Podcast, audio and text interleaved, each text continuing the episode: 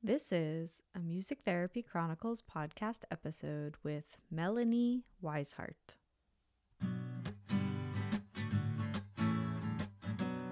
The definition that I used in my research, my operational definition of reflective practice was the purposeful examination of thoughts, emotions, actions, beliefs, values, assumptions, therapeutic issues, and events that are relevant to music therapy clinical practice.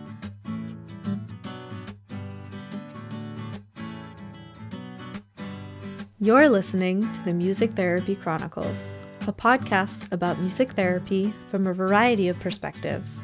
Our ambition is to inspire and connect listeners through meaningful conversations, just like a music therapy conference you can listen to anywhere. My name is Trisha Coyote. I'm your weekly host and a board certified music therapist from the New England region. If you're enjoying the show, please subscribe so you never miss an episode and consider leaving us a rating and review. We really appreciate them.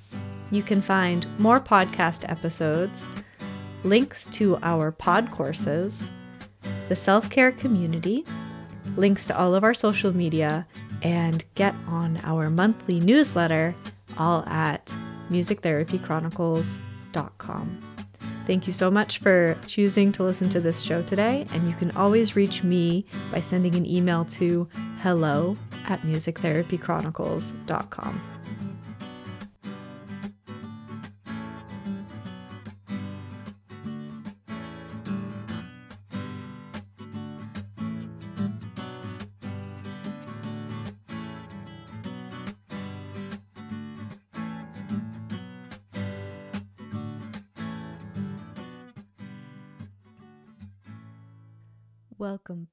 to the Music Therapy Chronicles. Thank you so much for being here today, spending your time with me and this podcast. I know there are so many awesome uh, podcasts and other types of media you could be spending your time with. So I really appreciate you being over here on the Music Therapy Chronicles.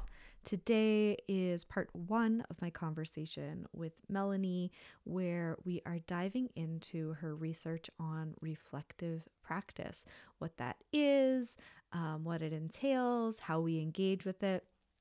And today's episode is going to be more about the um, the drawbacks to reflective practice, the uh, potential negative implications of being reflective in our practice. And then next week, uh, in part two, we're going to talk about more of the the positive things she saw in her research and all the wonderful things that can come out of uh, being reflective and practicing reflective practice. So, if this is a term you're not familiar with, or maybe you think you are, but you're not entirely sure, we're obviously going to dive into that today. Uh, I hope you enjoy this episode. If you are enjoying the show, please subscribe so you never miss an episode. Don't forget to check us out online and on social media. Hop on our newsletter so you are aware of any. Um, upcoming episodes or sales on pod courses or the opening of the self care community or anything else that's going on. So please enjoy this episode with Melanie.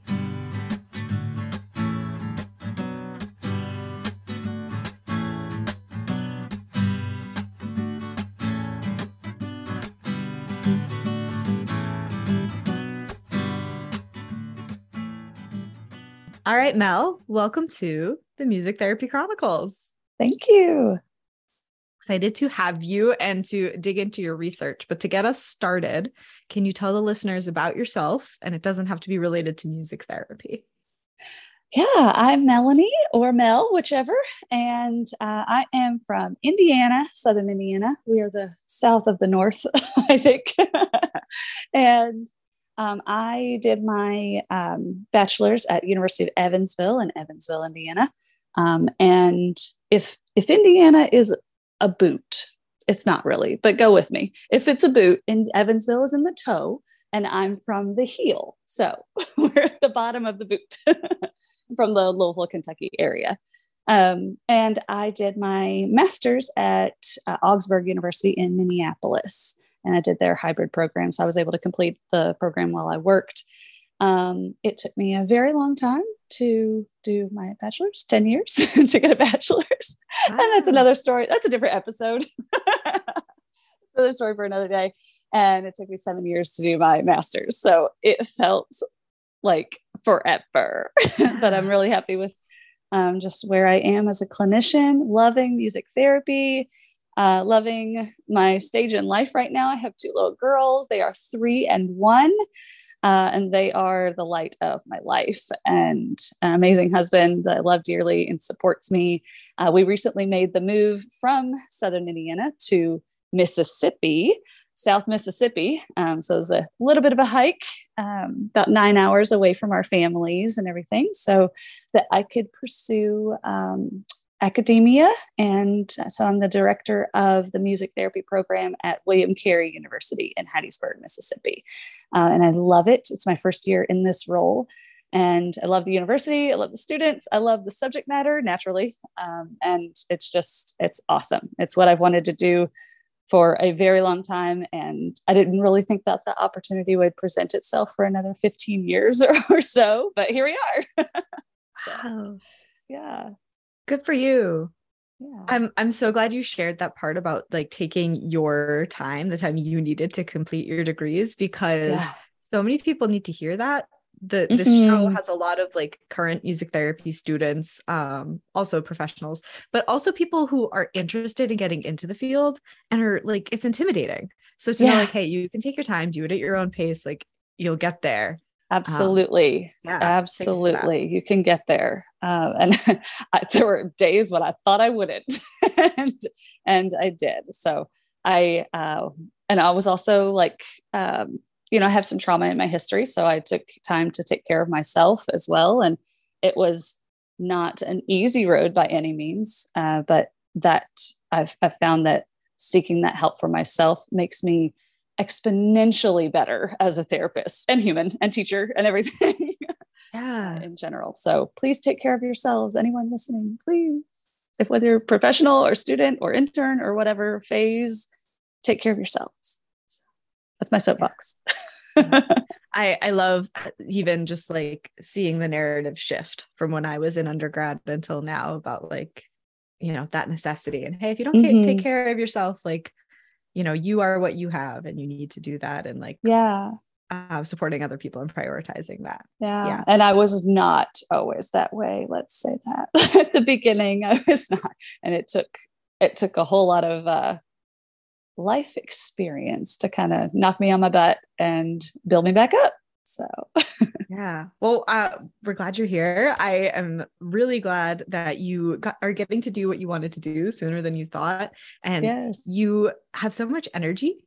And I can only imagine what it's like for your students to have you like leading them and teaching them and like having this passion that's exuding from you. I um, think I'm a really lot for, for some of them.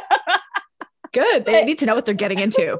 My sophomores in our 8 a.m. class are like, oh my gosh but that's what you want. Like I, I wouldn't want to show up. I had classes, you know, 8 a.m. where the teachers were like, blah, blah, blah, let's just get through this. And I was like, no, like, I'm here to learn. yeah. to learn. I might be asleep, but I want to learn. Yeah. Um, so they're lucky to have you doing that. Yeah. Well, thank you. I'm lucky to have them. So let's get into um, the meat of what you wanted to talk about today, because you have yeah. recently done a research study yeah. Yes. About reflective practice. And so I'm just ready to hear all the things, whatever you want to start with. Go ahead. I'm ready to say all the things. I love this topic. I love this topic so much because it has been so pivotal in my own development as a therapist. And I just want to like shout it from the rooftops. it is um, reflective practice isn't, you know, it's not the cure all for everything. I know I, I feel like sometimes we stumble upon something and we're like, here it is. Well, here it is for me, you know, and I'm just going to offer, I just want to offer like what I have experienced and what I've learned to help other people um, that might be in the same place that I was. Um, I was, so I had finished my kind of journey with reflective practice um, was when I was in my last year, my 10th year my 10th year in, in, undergrad, you know, college was the best decade of my life. and, um, I was, I guess I, should, I was in my ninth year. So my 10th year was my internship. So technically 10 years, including the internship. So it was my ninth year. Um, and I had, it's a very long story, but I had um, switched schools and, and come back to UE, uh, University of Evansville, UE for my final year and um, was finishing up courses. We, we found out that I would coming back to the university helped me finish sooner than I would another way. It was very weird.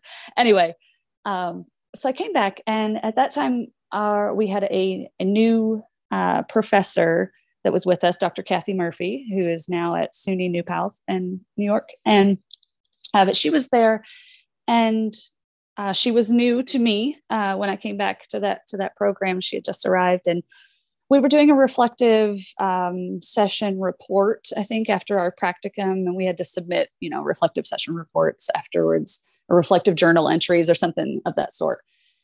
And I remember I like wrote what happened in the session. I'm like doing this reflective report and turning it in. Right? It's just like any other assignment that I have to do. Client did this I did this, client did this, I did this, da, da, da, goals were this, client met the goals or didn't go, you know, your run of the mill report. And she gave it back to me and had written on it, I know what happened. I was there. Ooh, was like, yes. Oh crap. like, um, so I was like indignant and self-righteous. And I was like offended this comment, like, what? And, and, she was like, reflect. And I was like, I am. and, um, I, in fact, I was not reflecting, I was reporting. Mm. And I learned a, just such a wonderfully valuable lesson that that semester um, and that year really under her guidance that you know there's a big difference in reporting and reflecting um, and those, I will write a publication soon. we'll write all of these thoughts very soon. Um, I just got to get through this school year. yeah. Um, right. But so there will be uh, they will be much more organized and thought out in publication, uh, in writing. But you know, differences between reporting and reflecting are um, very interesting and you know uh, there's a lot of them but some of them include you know reflective writing reflection is you know there's there's not a lot of structure. It's, it's ongoing. It doesn't have um, clear boundaries. It's not reporting on the on the outcomes and whatever. It's it's self-reflective. It's not objective. It's not objective. It's subjective. It's beautifully subjective.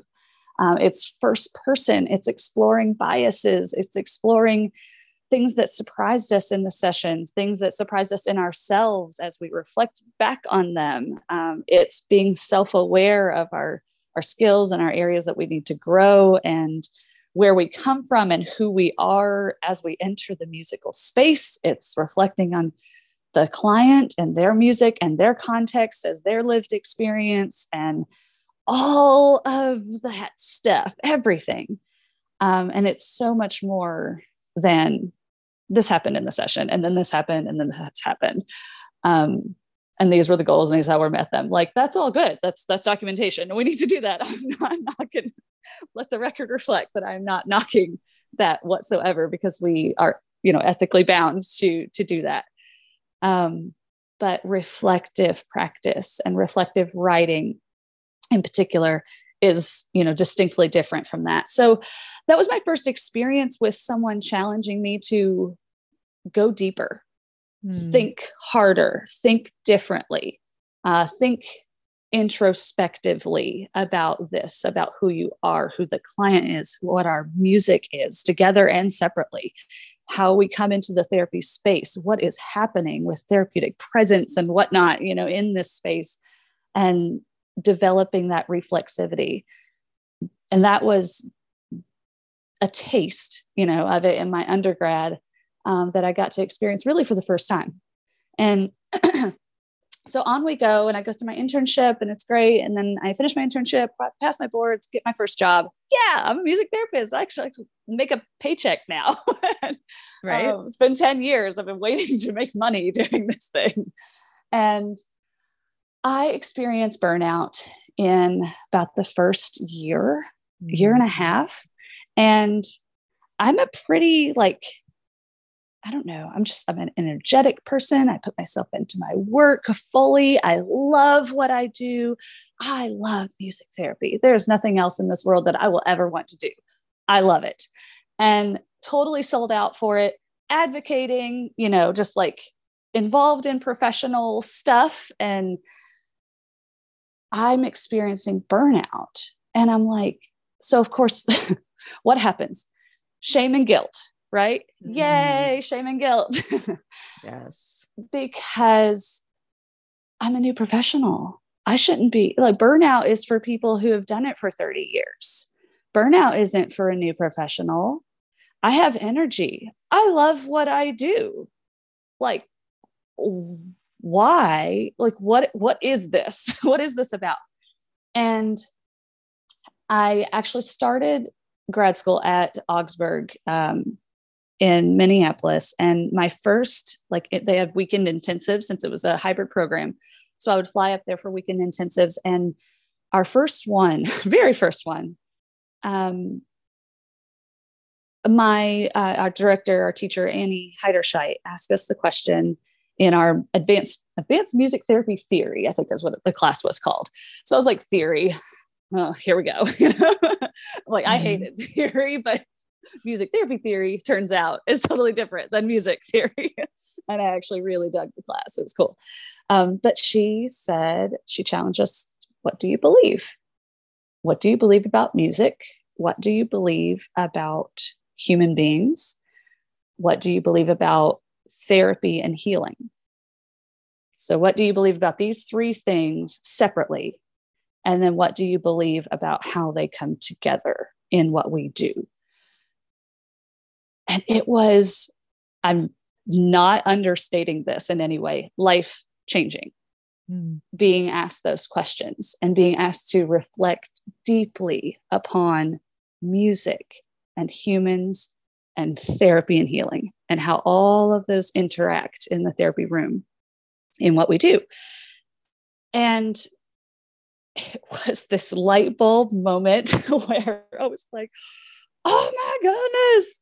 Like what i i was working at that point in a setting where i was being told how to practice. Like i was being told to practice within a certain approach mm-hmm. and i mm. want to be careful how i say this because i don't want to like offend anybody because all approaches you know are, are valid according to who you are and what you do and what you believe about mm-hmm. these three things right so, but I realized by engaging in this reflection that I was pra- I was being asked to practice in a way that was incongruent with who I am and what I believe to be true about mm-hmm. these three things.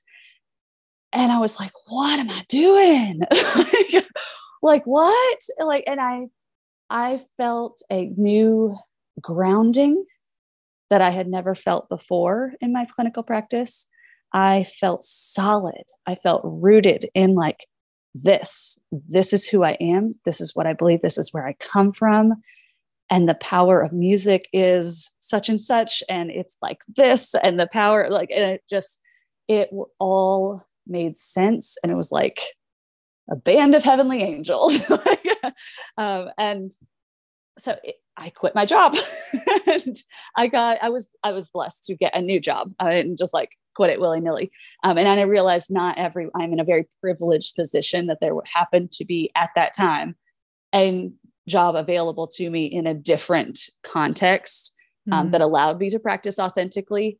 Not everyone has that privilege and that luxury. Um, a lot of people are just, just lucky to have a job where they are they've created themselves a job or they're doing whatever they can so i do i want to like make that abundantly clear because i realize not everyone i'm not just like yeah quit your jobs because you need to practice authentically well that's not realistic for everyone in everyone's situation so 100% understand that but for me, it changed everything. And I've never been burned out since. And that was 2015.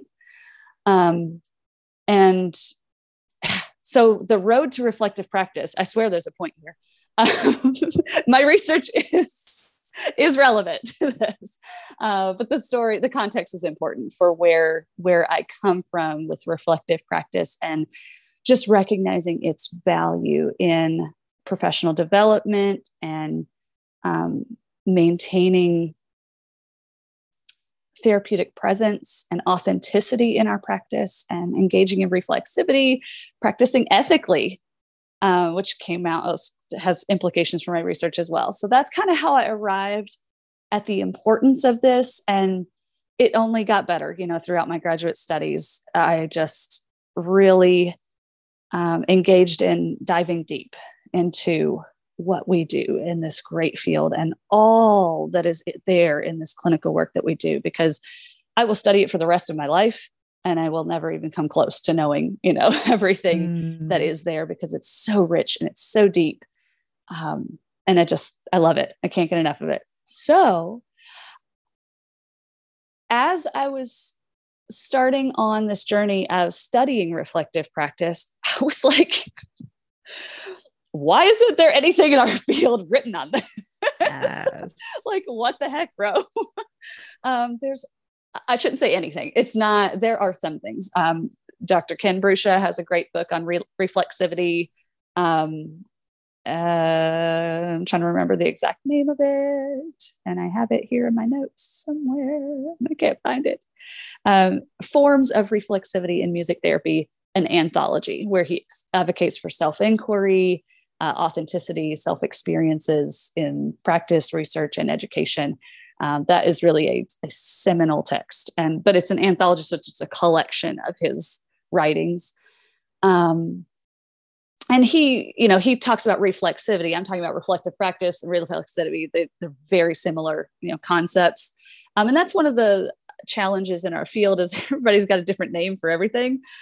So yeah. there's our terminology is confusing because I've even had people say, like when I've presented on reflective practice at conferences, people are like, what is reflective practice? And I'm like, uh, essentially, I mean, there's a very wordy definition that I like to use, but there's a ton of different definitions.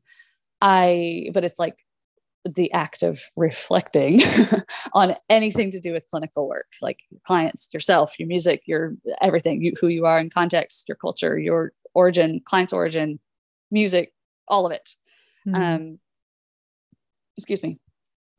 We so getting into that um, just that definition in itself is is tricky and there's not much in our field but what we do have um, are just a few studies on like some people use therapeutic presence as the term um, mm-hmm. so uh, there's like books on like cultural competence and shifting perspectives and therapeutic presence and being with that concept of being with um, is a very reflective type of way um, of, of going about practice. So we have some differences in terminology, um, but I I do my concept of reflective practice is very much aligned with Bruscia's definition of reflexivity that he actually defines reflexivity in in defining music therapy the text from 2014 um, he says to continually bring into awareness evaluate, and when necessary, modify one's work with a client. And of course, he expounds upon that greatly. Um, but that's like the the small definition, the brief definition that he gives. The definition, I'm looking at my notes, sorry. Um, the definition that I used in my research, my operational definition of reflective practice was the purposeful examination of thoughts, emotions, actions, beliefs, values, assumptions, therapeutic issues, and events that are relevant to music therapy clinical practice. All of that.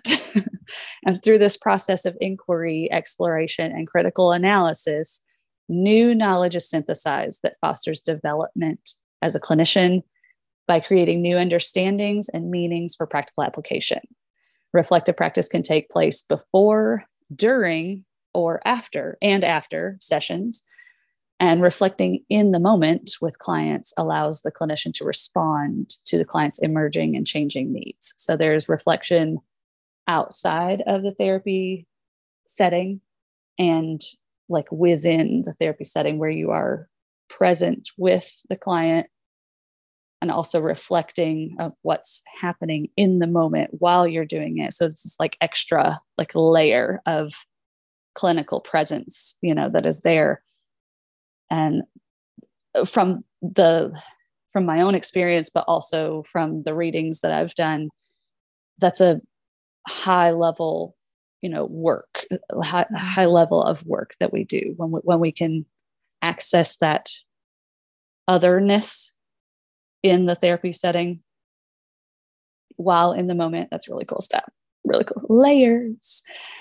Um so all of that brought me to looking at like there's not much in the literature. There's a ton in the nursing literature. I found a ton mm. of stuff. So hmm.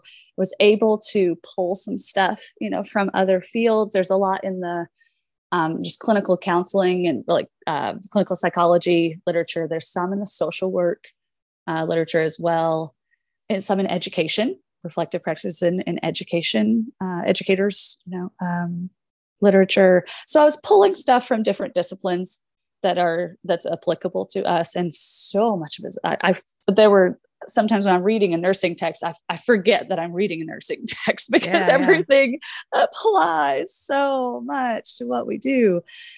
It just needs the music piece in there you know and um so there needs to be a text coming to you soon in all my free time. Right? Yeah. That's hilarious so that got me thinking what's in our professional documents? Like, is this just like a good idea? Or is this something that we need to be doing, like that every person needs to be doing? And what is our ethical responsibility? What does it say in our our scope of practice, our professional, uh, our standards of clinical practice, our the, the CBMT uh, domains, our ethics, like what what's out there. So I decided to look at all of those things. and it turns out we I'm just going to say it. It's my opinion, but my bias is that every single music therapist needs to be engaging in reflective practice. Mm-hmm. Um, so that's kind of where I started. I was like, what is our professional responsibility here to ourselves, to our profession, to our clients? And I studied these things. Um, I found that for the AMTA Standards of Clinical Practice, uh, there were 10 articles that either require reflective practice to meet them or they speak directly about engaging in one or more types of reflection. Mm. So that was cool uh, and encouraging. I was like, okay, these are our stand, like this is the standard, right? This is what we need to be doing. And then I decided to look at the code of ethics, and four out of five of the principles on the aspirational code, um, updated in 2019, four out of the five principles make references to reflective practice. Wow. So that's telling. And then I looked at the CBMT board certification domains released in 2020. 67 items from the five practice domains are relevant to reflective practice. 67. I didn't expect that many to be honest. I was like, yeah. oh, that one too. Oh, oh, like, um, yeah and then the CBMT and AMTA uh, scope of music therapy practice that they released in 2015 together, the two um, organizations. Um, they talk about client centered care, talk about responsive, like the therapist being responsive to needs, values, and preferences of the client and family. Um, they talk about uh, music therapists must be competent and know their limitations. Recognize when to seek assistance or refer the client to another professional. These types of things are, they require self awareness, self inquiry, um, self exploration of what the client needs, what and what you are capable of, and when when you need help and why and how and all of that stuff. So that's like I'm like studying all these things and I'm like, gosh, there's such a rationale here for like for this practice. It is like so relevant to every music therapist. And then I looked at what are other countries doing? What's, you know, and there it turns out a lot of other countries um, that uh, music therapists are required to engage in either like supervision, which is supervision, I would I would call a type of reflective practice be supervision, a very good type. Mm. supervision is good. Go do it. Um, even case consultation. So that's not an ongoing thing, but like a one off when you need it, grab a peer and talk about a case or whatever. Um, oh, a peer or a, or a, like, I guess, colleague, someone higher than you, even like with more expertise or, or education or whatever, um, whatever your supports need at that time. And we're not there well in the US. So it's just like at this point there's there's nothing that says like we have all these documents that say like that we should be doing it but there's no accountability. I shouldn't say that they should be they say we should be doing it. They are tasks that are like music that reflective practice can meet or should meet. I don't know. I'm trying not to just put shoulds on it because I don't like should like yeah, you know, but like we should. yeah, um, I get that. Yeah. Um so yeah, I'm trying to be like non-judgmental about it and trying to reserve that. But mm. it's hard when I like feel so strongly about like the benefits of it. Um and the need for it for for ethical practice and you know just like best practice in general. So other countries are requiring this. We are not requiring it as in the form of like having accountability. You know we don't have to submit anything that says like we don't we don't have to seek supervision. We don't have to. Um, and you know you're one of your other episodes that i was listening to the peer support um, group one they talked about the accessibility of supervision. Like mm. it's expensive you know it can be not always it can be expensive. So um my that led me to my research questions. What are the barriers? Like why aren't are are we doing this? Are we doing i don't know. Like we don't know what we're doing. Like and because I, I wanted to like i gosh i went so many different directions with where i wanted to go with my research because i have so many questions uh, and I, I, hope that this study is the first of many, many, many studies um, that we can really just bulk up our literature and fill in this gap that we have. But I feel like I, I, kept going back to like all these ideas of like what I wanted to do, but I, I just kept going back to like, but what are we doing? We don't even know what music therapists in the US are doing. Maybe we're all using it and it's awesome and we're just not writing about it or talking mm-hmm. about it too much. Um, maybe no one is. I don't know. Um, and we don't know unless we ask. So led me to a survey. And this is the first step in just saying, what are the reflective practices of music therapists? And then what are what are the perceived benefits that music therapists are seeing? Are there? I don't know. I think there are benefits, but do everybody else? I don't know. um, what are let's see what are the perceived be- benefits and then i added I, I added drawbacks i didn't personally see any drawbacks but who am i to say what someone else is going to experience? So i felt like i needed to kind of add that question in there. What are the drawbacks? What are the um, the barriers to engaging in reflective practice? Mm. and these questions kind of formatted uh, or formulated my my research questions and where I came from in in asking the survey questions, and we got lots of data and results from that. But I feel like I've been talking for a really long time. So you go. oh, it's all but so much good stuff in there. I didn't want to wreck your train of thought. Um, and I uh, personally, I don't like listening to podcasts where people talk over each other, so I prefer to take the listening role. anyway, um, and now I've lost my train of thought. Oh, okay. Counter implications. You you touched on this because I read the abstract of, mm-hmm. of your study. And my first thought was, well, yeah, because as someone who also has a lot of questions in life and just likes asking questions and learning things, and that's why I have a podcast. Um sometimes people can get so or we i can get so in my head about it you know it's like mm-hmm. you know mm-hmm. oh i could have done this better and this could have changed and this is something i need to improve and this is an area where it's a weakness of mine and like you can bring yourself down so far if you don't have like support in your reflection mm. or someone to show you your areas of strength or even like the personal um the self confidence to know like yes those are all things i need to take care of. They don't need to be all taken care of in this very moment right now. Like i need to learn them in my own time and like take accountability for them. But um making myself go crazy is not like that's that's not accountability right? Then i'm in fight i'm in freeze mode right? Yeah so yeah.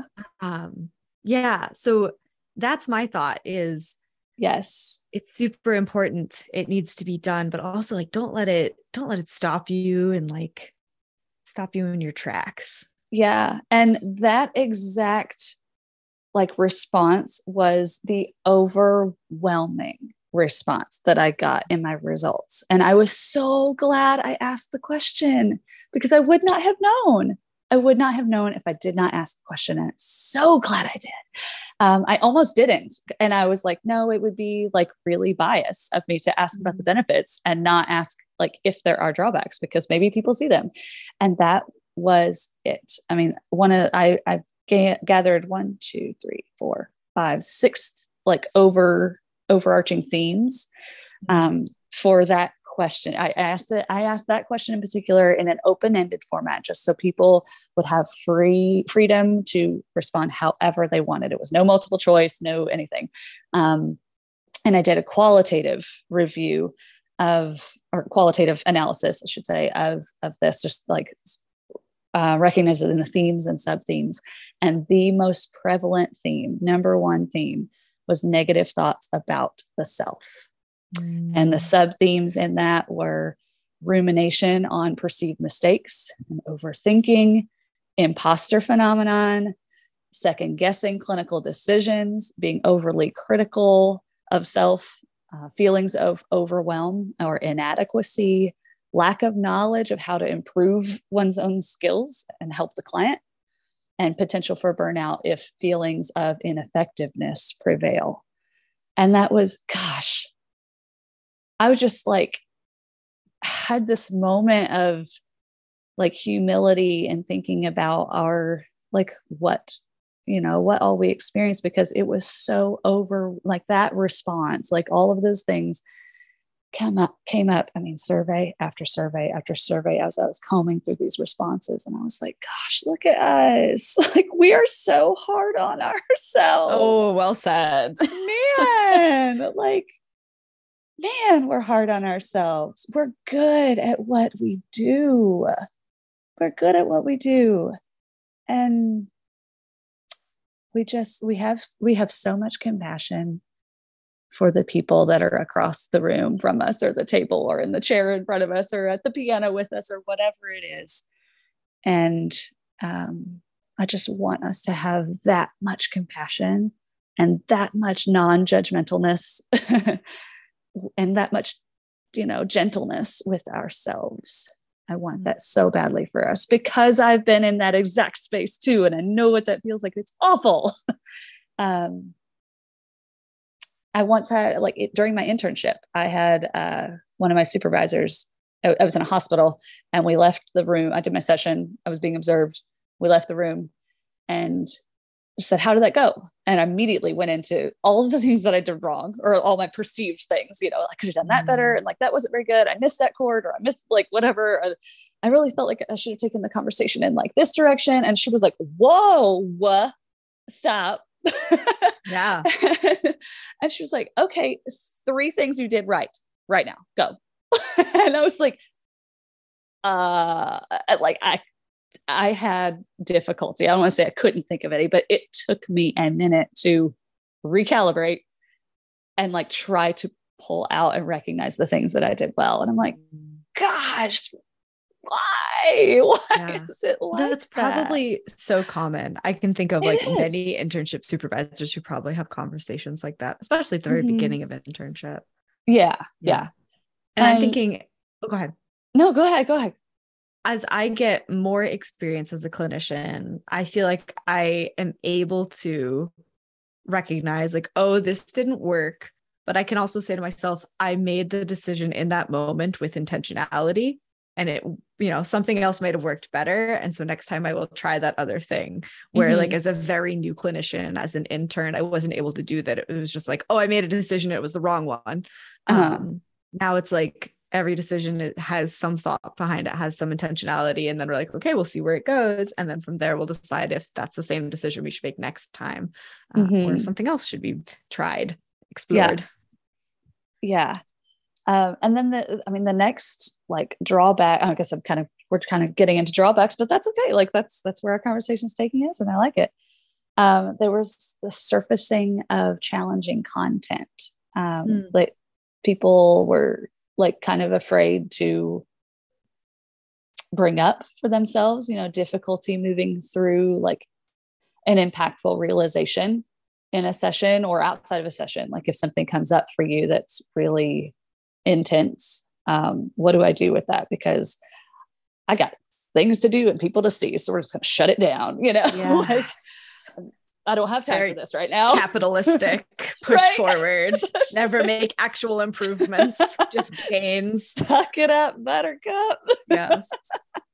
Uh, exactly. Oh, I have so many thoughts on that.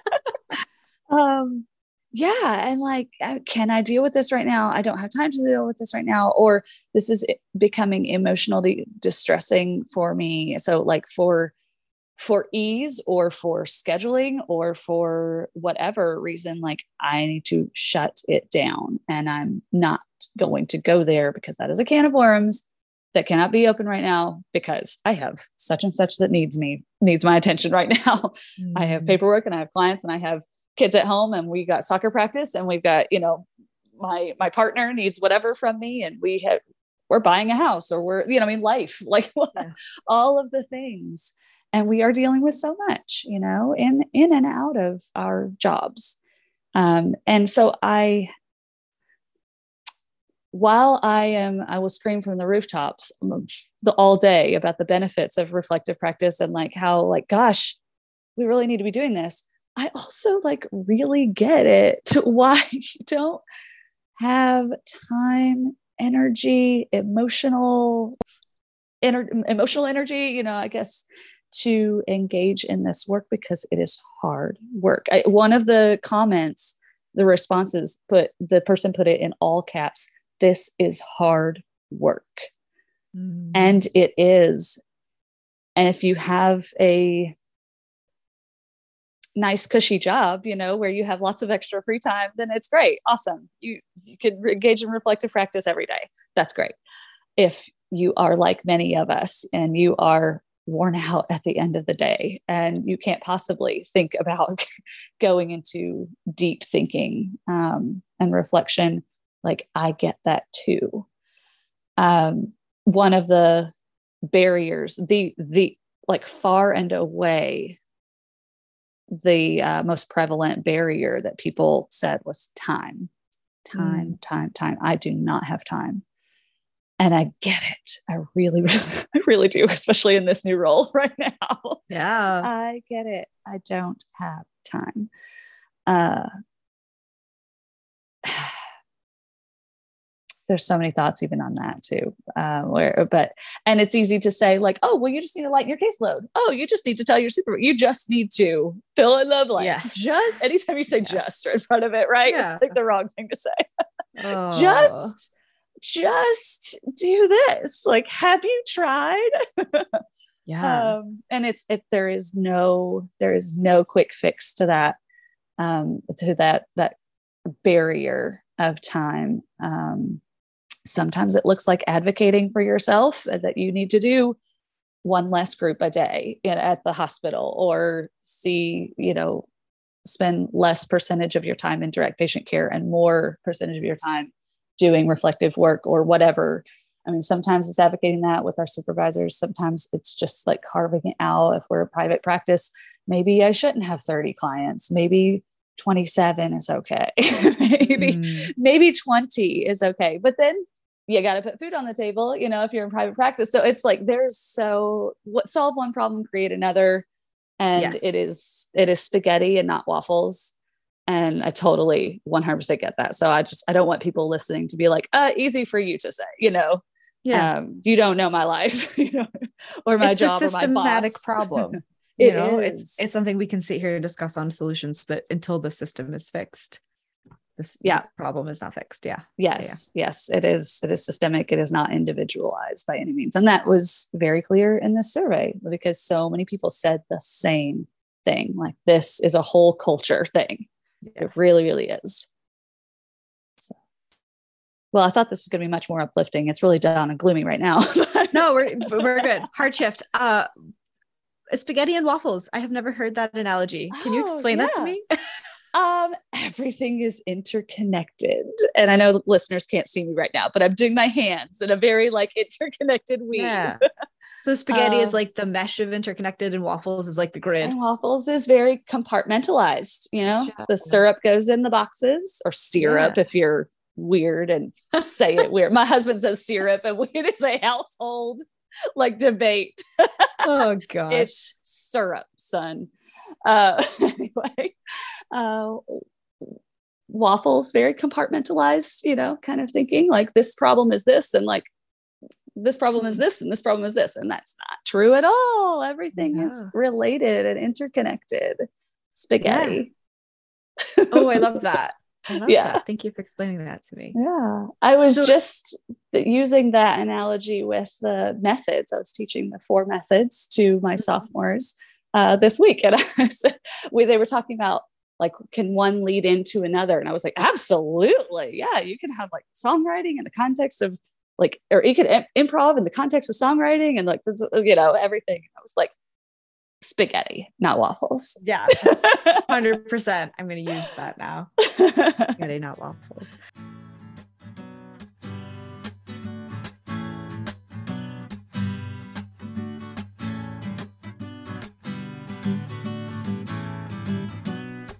This podcast is sponsored by the Music Therapy Podcast Collective, also known as MTPC, where you can find a variety of CMTE opportunities in the form of pod courses. All of MTPC's pod courses are built on a listen, learn, apply model, where you start by listening to some assigned podcast episodes, then move into learning with the assistance of a workbook filled with resources for you to start your self study towards whatever topics are most interesting, inspiring, and applicable to your practice.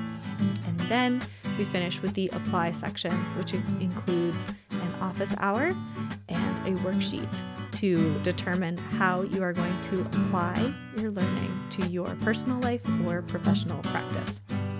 You can find all the Music Therapy Chronicles pod courses on our website, musictherapychronicles.com, and you can find the entire catalog of pod courses at MTPC's website, mtpodcastcollective.com. Make sure you also get on the MTPC newsletter for 10% off your first pod course purchase.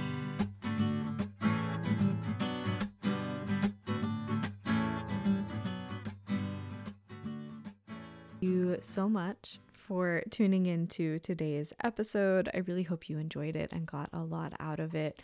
Um, throughout this conversation, the idea that I feel like I've been harping on lately, but I guess it's just top of mind for me that our profession creates workaholics and reflective practice is, is kind of like a um an example of that, I think, with like a different a different lens, I guess, uh, where like we're always trying to improve, we're always trying to do better, we're always trying to do more, get more done, learn more, help our clients in new ways. Like there's just so much that goes into being a music therapist, and that can be incredibly overwhelming and disheartening. But it also is part of the beauty of our profession. And so, next week in part two with Melanie, we're going to dive in more to what that beauty looks like um, through the perspective of reflective practice. So stay tuned for that. Again, subscribe so you don't miss that episode or any future episodes that are in the works. Thank you again for tuning in today. I really appreciate it. Have a wonderful week, and I'll see you in the next one.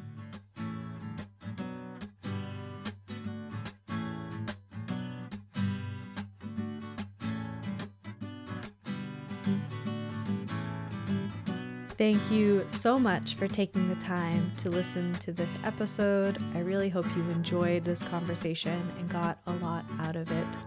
If you're looking for more Music Therapy Chronicles, you can check out our website, musictherapychronicles.com, for more episodes, blog posts, social media links, um, contact information, our self care community, and our CMTE opportunities in the form of pod courses. Hop on our monthly newsletter if you haven't already and follow us on social media for just staying up to date on what's going on behind the scenes. We are Music Therapy Chronicles on all of the platforms. Please take a moment to leave us a rating and review. They really help the podcast be more visible so more people like you who are looking for this type of content can find it. Thank you again for taking the time to listen to this week's episode, and I'll see you in the next one.